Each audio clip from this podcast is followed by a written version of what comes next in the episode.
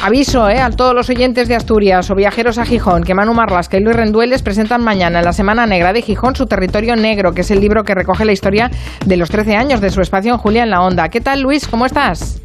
Hola Carmen, muy bien. Bueno, camino a Gijón, me dicen los oyentes que en Gijón está fresquito, ¿eh? que hace una temperatura agradable. No sé si es lo normal por esta época del año.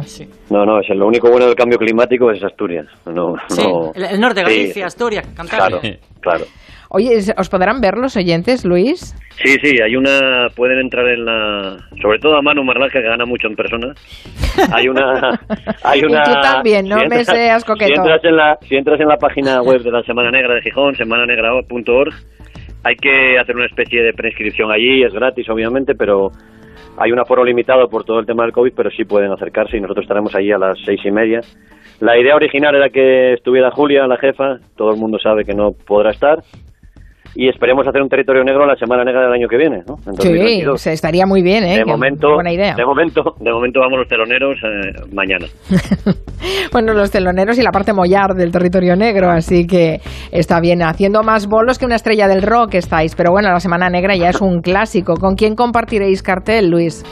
Bueno, hay muchísima gente muy buena. Por ahí va a pasar Lorenzo Silva, por ahí va a pasar Rosa Montero, Petros Marcaris, eh, Bernaje Harbour, hay un montón de gente eh, importantísima. Ya pasó Leonardo Padura, el, cubano. Hay, hay un plantel impresionante. O sea que, bueno, nosotros, por eso te digo, los teloneros. Y el año que viene, espero de verdad que estemos allí todos y con la jefa brindando por, por tiempos mejores. Ojalá. La verdad es que eh, seguro que os lo pasáis muy bien, pero no dejéis de trabajar para el territorio negro de esta semana, que no sé si irá sobre el caso del crimen de Samuel, que ahí cada día tenemos una, una última hora. La última hora que tenemos eh, hoy es que han detenido. Ya hay seis detenidos. No sé si ha habido algún cambio más en la información que vosotros tenéis.